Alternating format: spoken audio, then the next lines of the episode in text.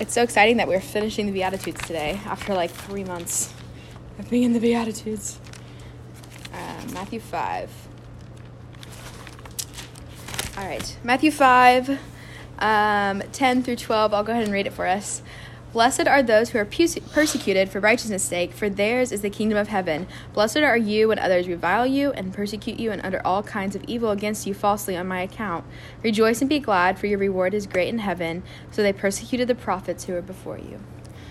Um, so the Beatitudes are all characteristics of someone who follows Jesus, right? And they all build upon one another. So we started with poor in spirit, and then the mourning over your sin, and meekness, and all that stuff. And like we we've seen how they all build, and they're all imitating Jesus, who is God in the flesh, and their characteristic that characteristics that He displayed perfectly and now we are called to also display those as well. Um, so it's crazy that all along they've been things that we like are kind of nice. It's like okay, it's nice to be meek and humble and to want what's good um, and to be a peacemaker. And now it's saying now you are blessed if you're persecuted. And so it's kind of like a curveball where it's like okay, I could have like done all these things before, like blessed like blessed are the pure in heart blessed are the peacemakers blessed are the merciful like okay that seems like doable but blessed are the persecuted. Like, how can I be happy? How can I be deeply joyful if I'm being persecuted, if I'm being hated, if my friends turn against me, if people leave me, if my family doesn't like me? Um, how can I still be happy when that's happening to me? And Jesus is saying here that blessed are those who that happens to. They are the happiest um, because He's the one that supplies and He's the one that carries them through that and works His glory through them. Um, so, this beatitude, I think it's so interesting that it says, that Jesus says, Blessed are the persecuted for righteousness' sake. So, you, those who are being persecuted are being persecuted because they're displaying all these beatitudes that come before.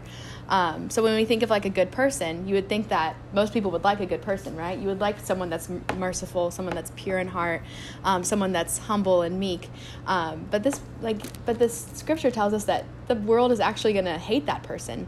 Um, so why do you guys think the world would hate righteousness? Why would it persecute righteousness?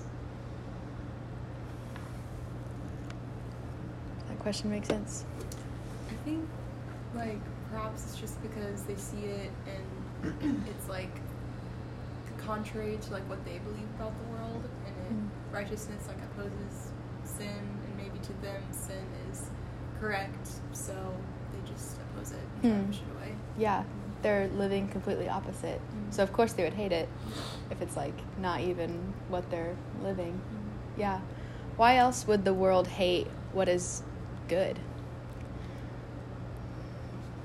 I think sometimes people see it as like as Christians are being too judgmental. Yeah. If they're like trying to be good and you know trying to share what they think is right, I think a lot of people see it as like Judgment. being judgmental. Yeah, like if you don't 100% agree with me, you're judging me. Mm-hmm. Yeah, for sure. Yeah. Yeah, it's just so crazy because when I look at these characteristics of someone who follows Jesus, I'm like, I want to be friends with this person. They like they're going to be merciful they're pure in heart they're a peacemaker. Um, they are aware that they're spiritually depraved they're meek they're hungering and thirsting for what is good. And i'm like i want to be friends with that person. But not everyone in the world wants to be friends with that person because not everyone in the world is pursuing righteousness um, so, like Elise said, the, the world is totally opposite to what Jesus calls us to, right? All these Beatitudes are totally opposite than what the world um, displays and what sin is. Um, so, that's why Jesus had to come, right? Because we're sinners and we need to be saved and we need a heart transplant, um, a heart that wants to do all these things. Um, and the, the people that don't have that new heart, they're just not going to get it and they're going to turn against you more than they're going to be on your side. Um, so I found this really cool quote by John Piper, which I think really explains why you're going to be persecuted if you pursue a life after Christ. Um, so it's John Piper lingo, so there's a lot of big words. um, um, so he says, if you cherish chastity, your life will be on attack on people's love for free sex. If you embrace temperance, your life will be a statement against the love of alcohol. If you pursue self control, your life will indict excessive eating. If you live simply and happily, you will show the folly of luxury. If you walk humbly with your God, you will expose the evil of pride. If you are punctual and thorough in your dealings, you will lay open the inferiority of laziness and negligence. If you speak with compassion, you will throw callousness into a sharp relief. If you are earnest, you will make the flippant look flippant instead of clever. If you are spiritually minded, you will expose the worldly mindedness of those around you. Um, so basically, what he's saying is these. If you're if you're chasing after the things of the Lord, um, so if you're trying to walk humbly with God, your life is going to reflect the pride of others, simply because you're being humble, not because you're calling out the pride in them, and they're not going to like that because it just it just probably irks them the wrong way. Um, or if you're pursuing compassion and you're going to have compassion on someone that no one understands why you're having compassion on them, they're going to get mad at you probably. But you're following what the Lord has told you to do by being merciful. Um, so it's like, you know, pretty self explanatory, but I thought that was a really great um, quote from him.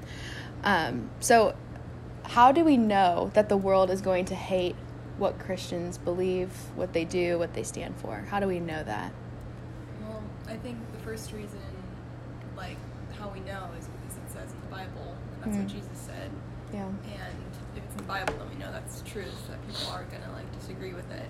Um, but also, it just kind of makes sense that Yeah. people would disagree with it because their sin causes them to repel God and everything righteous. And Hmm. I mean, same still goes for us. Like sometimes if we're if I'm like so deep in my sin, like I repel everything that like God says Hmm. to me, and I just call it like a lie or something.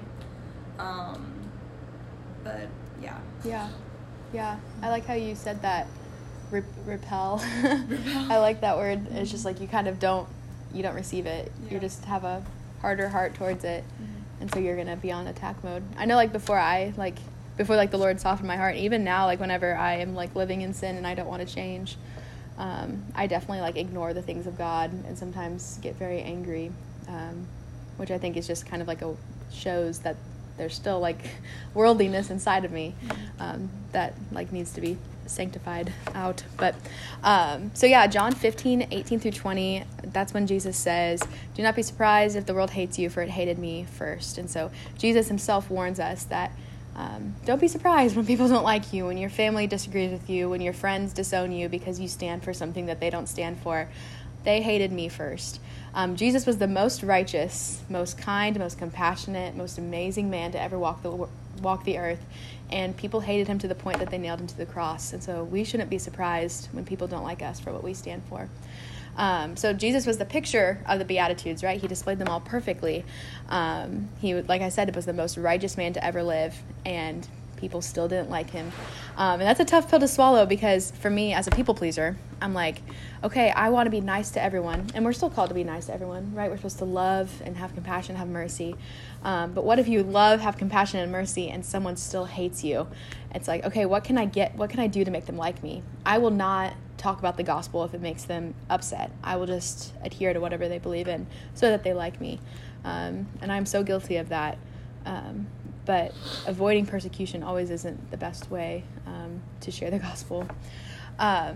So, yeah, turn with me to 2 Corinthians 4, um, 17 through 18. And Paul wrote this to a church in Corinth. And Corinth was a super, super evil city. Uh, lots of very corrupt things happening in Corinth. And this church is trying to function in this very corrupt city. And so, my guess is, as I'm put, putting myself in their shoes, is that they're trying to pursue righteousness in a very evil city. And they are probably being spoken poorly of. They are probably being attacked. People probably don't like them. They don't understand them, and they're and they're going through a lot of persecution because they're trying to pursue good in a very evil environment. And evil hates good. So, of course, the people that aren't saved are going to hate the people that are saved. Um, so, Paul writes in 2 Corinthians 4 17 through 18 this really encouraging um, statement. Elise, do you mind reading that for us? uh, what was the verses again? Um, 2 Corinthians 4 17 through 18. Okay. Um, for this reason, I have sent Timothy to you, who is my beloved and faithful son in the Lord, who will remind you of my ways in Christ as I teach everywhere in every church. Now, some of you are puffed up as though I am not coming to you. Are you in Second Corinthians? I'm in First Corinthians. it's okay. I always do that. I always mix up my first and second Corinthians. They should have given them different names. Yeah. I mean, technically you did, but alright, sorry. Go for it. Um, for the light of our affliction, which is but for a moment, is working for us far more exceedingly and exceeding and eternal weight of glory, while we do not look at the things which are seen, but at the, at the things that are not seen. Can you finish? For the eternal things which are seen are temporary, but the things which are not seen are eternal. Awesome. like- Oh, you're good. Um, so looking at this, when I picture like persecution, like if my friends turn against me, American persecution, if my friends turn against me and hate me, um, Paul tells me that that persecution compared to the eternal weight of glory waiting for me is light. Like it doesn't matter. Um, like the persecution, the trials, the suffering that we go through right now for our faith, it won't even matter when we get to heaven. Um, I love this comparison. It's completely opposite. The way that Paul describes our life right now um, on this part of heaven, this side of glory, earth, he says that this light momentary affliction is preparing us for an eternal weight of glory. So, light momentary um, are the two words that he uses to describe this present moment. And then weight and glory are the two words that he uses to describe what heaven's going to be like.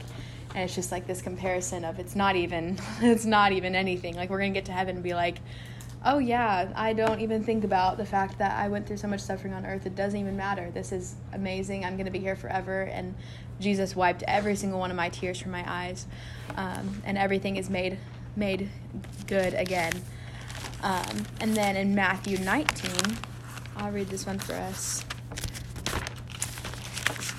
Matthew 19, 29 through 30.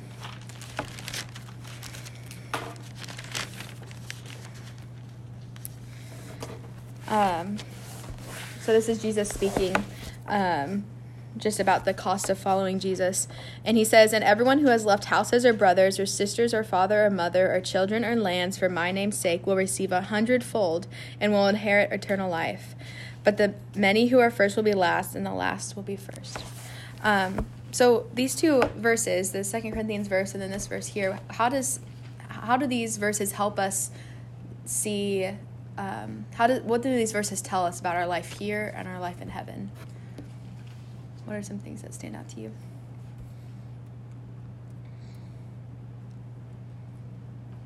Or how will how does it explain how our life in heaven will be compared to our life on earth? Well, it'll be eternal Mm. uh, compared to like everything here. Yeah, it'll be eternal. It's momentary here. Yeah, what about what we lose on earth? Will it even mat like whatever we lose on earth because of our faith? Like what how can that be compared to what's waiting for us in heaven?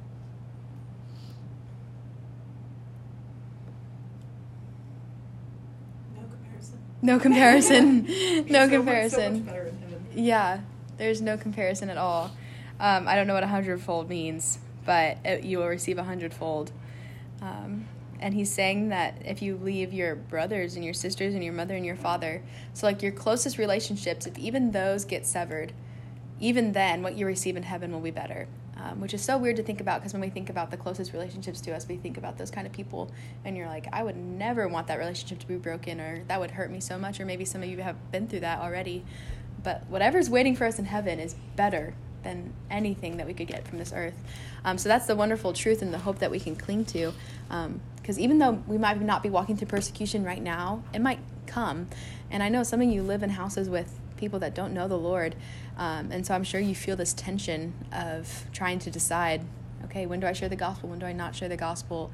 Um, are they going to be frustrated with me again?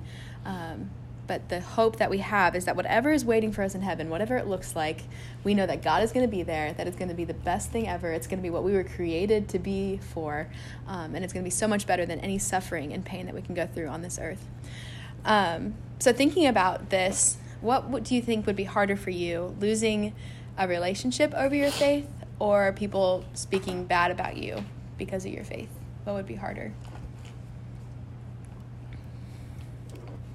I'm not sure. Both seem pretty bad. yeah. yeah. Depends on like what kind of relationship it is, like how close Yeah. you are to the person it is. Yeah.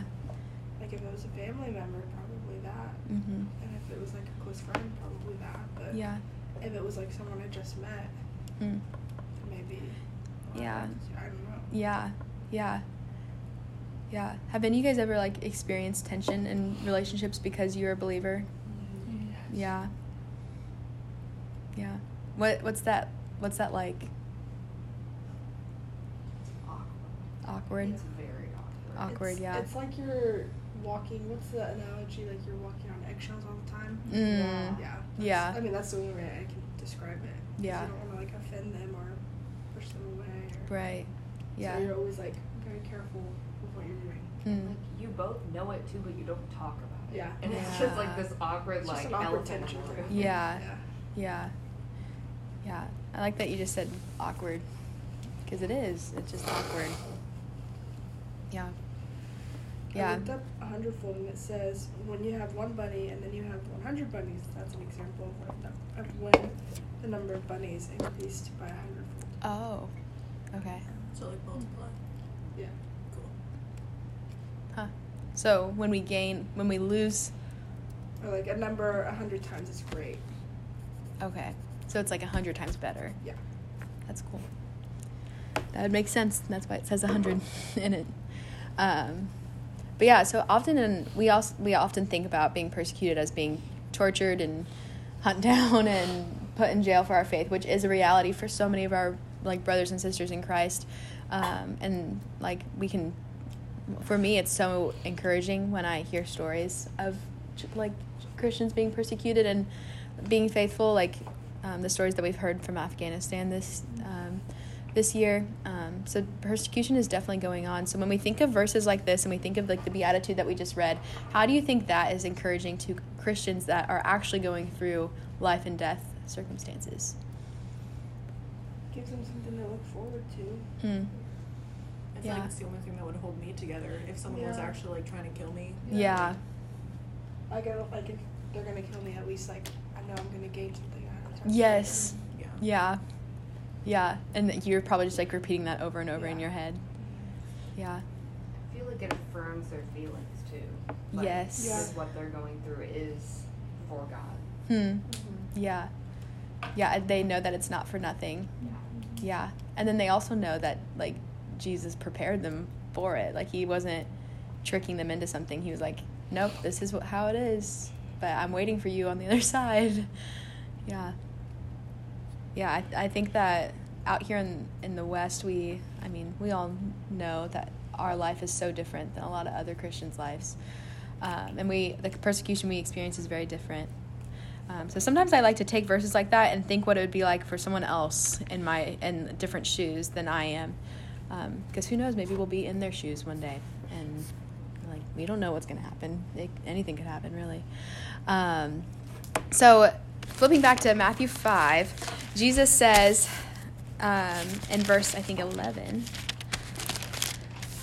Yes, he says um, in verse 12, he says, Rejoice and be glad when you are persecuted. Um, which is crazy to think about that, like, someone is speaking poorly of you, hunting you down, putting you in jail, and you're supposed to rejoice and be glad. Um, so the persecuted can leap for joy because they know what's in heaven for them, they know what's coming. Um, they have unshakable hope, unshakable joy because their eternity is unshakable and they know what's, working, what's coming to them. Um, sorry, I'm making you guys flip around so much today, and I feel like I say that every week. Um, so 1 Peter 4, you guys don't have to flip there if you don't want to. I'll read it for us.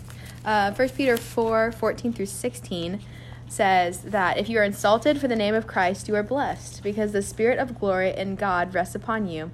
And let none of you suffer as a murderer or a thief or an evildoer or a meddler. Yet if anyone suffers as a Christian, let him not be ashamed, but let him glorify God in that name. Um, so Peter here, in, in what he's writing, is saying that if you're going to suffer, suffer well, suffer for Christ. Don't suffer suffer as a sinner. Suffer for one who has been saved, and then you will be blessed. Um, so it's just it's just interesting to see so much overlap here.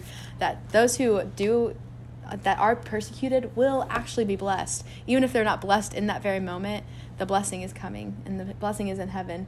But also the blessing can be on here on earth because if you're watching someone walk through intense persecution and they stand their ground, as someone that's not a believer, you have to wonder what in the world is going on with them. Like they're be like they could be killed and yet they're not letting up on the gospel. Um, and so there's blessing on blessings on this earth too, because it's true that when the church is pers- when the church is persecuted, it doesn't stop growing. It's under persecution that the church grows the most, typically. Um, and so it all and this verse also tells us that when we know Christ, we share in his life, right? We share in his life and his resurrection and we get the forgiveness that he offers. But because we're completely in him, we also must share in his suffering and he suffered for us. So we have to also enter into that suffering, which is why we shouldn't be surprised when it comes. Um, so how do you guys think because I I mean, I don't know, maybe some of you guys are in work situations where you really are being persecuted, or maybe you're in family situations where you're really being persecuted. Um, but for me, at least, um, I'm not being persecuted right now. Like sometimes someone will say something mean, and that's not really anything. I mean, compared to other persecution. But how can we prepare for suffering um, if it's to come? How can we prepare now?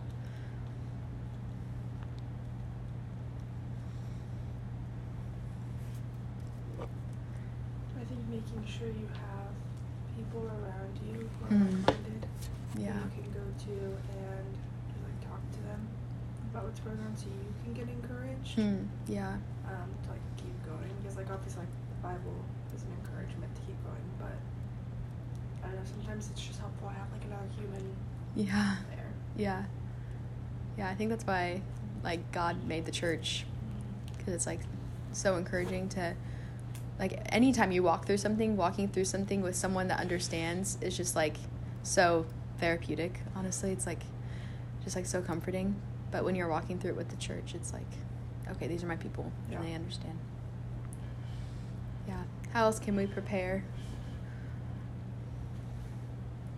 I think just by reminding ourselves of like the power of God and the power of the gospel because sometimes like for myself I like always forget how like powerful God is in comparison to like my fears and in comparison to like persecution Hmm. um but kind of like reinstating that and like realizing that God is more terrifying than that but he still loves me and he still cares for me and he Hmm. still died for me um just like remembering what the gospel like who the gospel is talking about like it's not Mm. talking about some person who was imperfect who still died for you like it was somebody who was it was god who was terrifying and perfect in every single way Yeah. and just like you have to like continually like remind yourself of that because like it's so hard to remember it but i genuinely think like just continuing to like reiterate that in your head like every single hour is just like you have to do it Yeah. or else like you you'll fail Yeah. like i know that for myself like i always have to remind myself of that Yeah. yeah Yeah, remind yourself of just like the gospel. yeah Yeah, that's mm-hmm. good. It's so easy to forget. I think what you said about it's not just like some imperfect person that died for us Yeah. and it's like, oh, that's so nice of them. Yeah. Like, no, it was literally someone that was completely innocent, completely righteous. God Himself died for us. Mhm. Um, and that's just like so powerful to think about.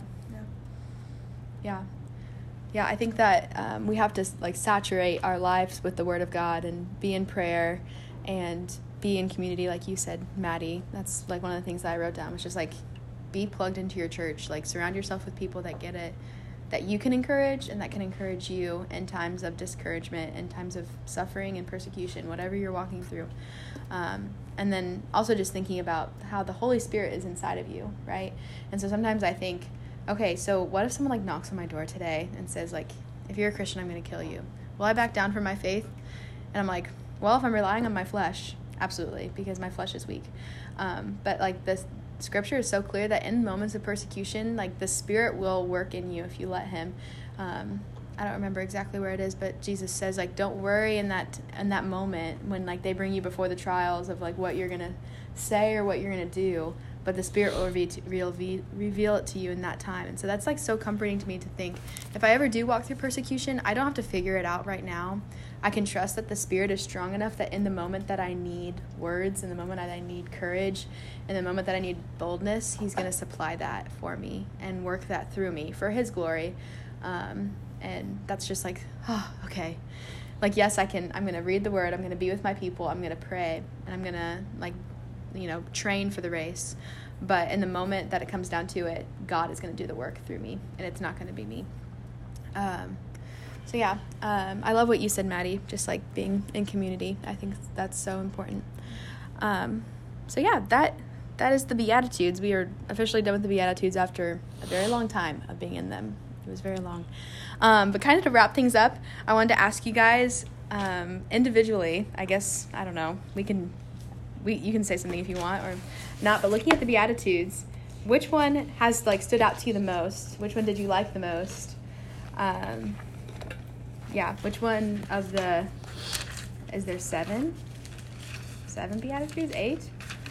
One two three four five six seven eight. Yep. Which one of the eight beatitudes did you like the most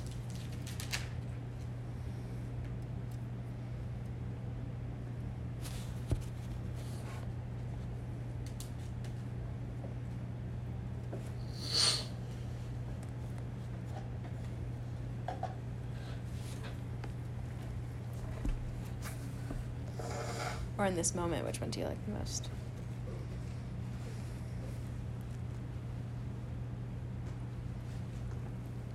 I think um, I don't know. They all seem very similar in a way, like because they all like say like blessed is this person who doesn't have this thing, because then they would be given this thing. Yeah. like blessed are those who like hunger and thirst for righteousness, for they will be filled. That's like a that's like a promise from God that says like if you like hunger for my presence, like for like righteousness, then you will be filled. So, Hmm. so, it's a good one Yeah, it's you good like that one It's a good one. yeah i like that one too I'm in between that one and Blessed Are the Meek. yeah I really like that one. yeah I, I love thinking about what it means to be meek Yeah. yeah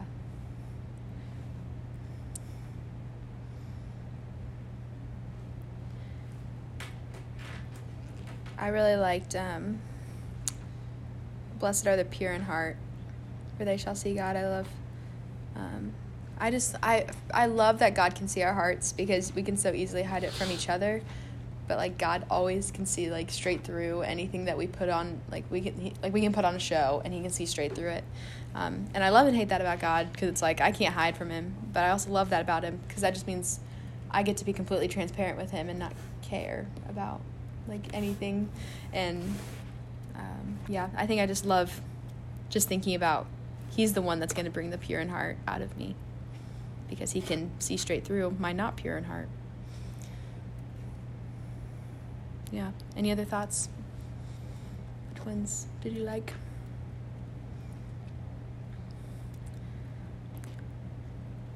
Which one do you want to grow in?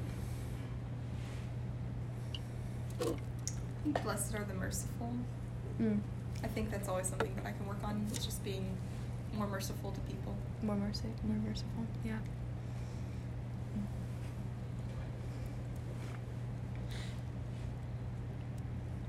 I want to work on hungering and thirsting for God. Mm-hmm. I think it's so easy to get caught up into just like the rhythm of life and like forget to actually hunger and thirst after Him. One thing that a friend said to me that I've started to do is like anytime I'm very hungry or very thirsty, I just like whenever I finally eat or drink something, I'm like, oh, this is what it should feel like to like like be with the Lord. Like like that like when you taste like mac and cheese and it's amazing. God created food to satisfy us and to be good, so it would remind us of that the fact that he satisfies us and that he's good. It's just like a reflection, right? And so like training our minds like even when we drink and eat something to th- just think, okay, the Lord is like so much better than this and this is how I feel in the presence of God. That's something that I've like started to do. It's been really nice. But definitely want to keep growing in it. Just like actually hungering and thirsting for him. Yeah. Any other thoughts?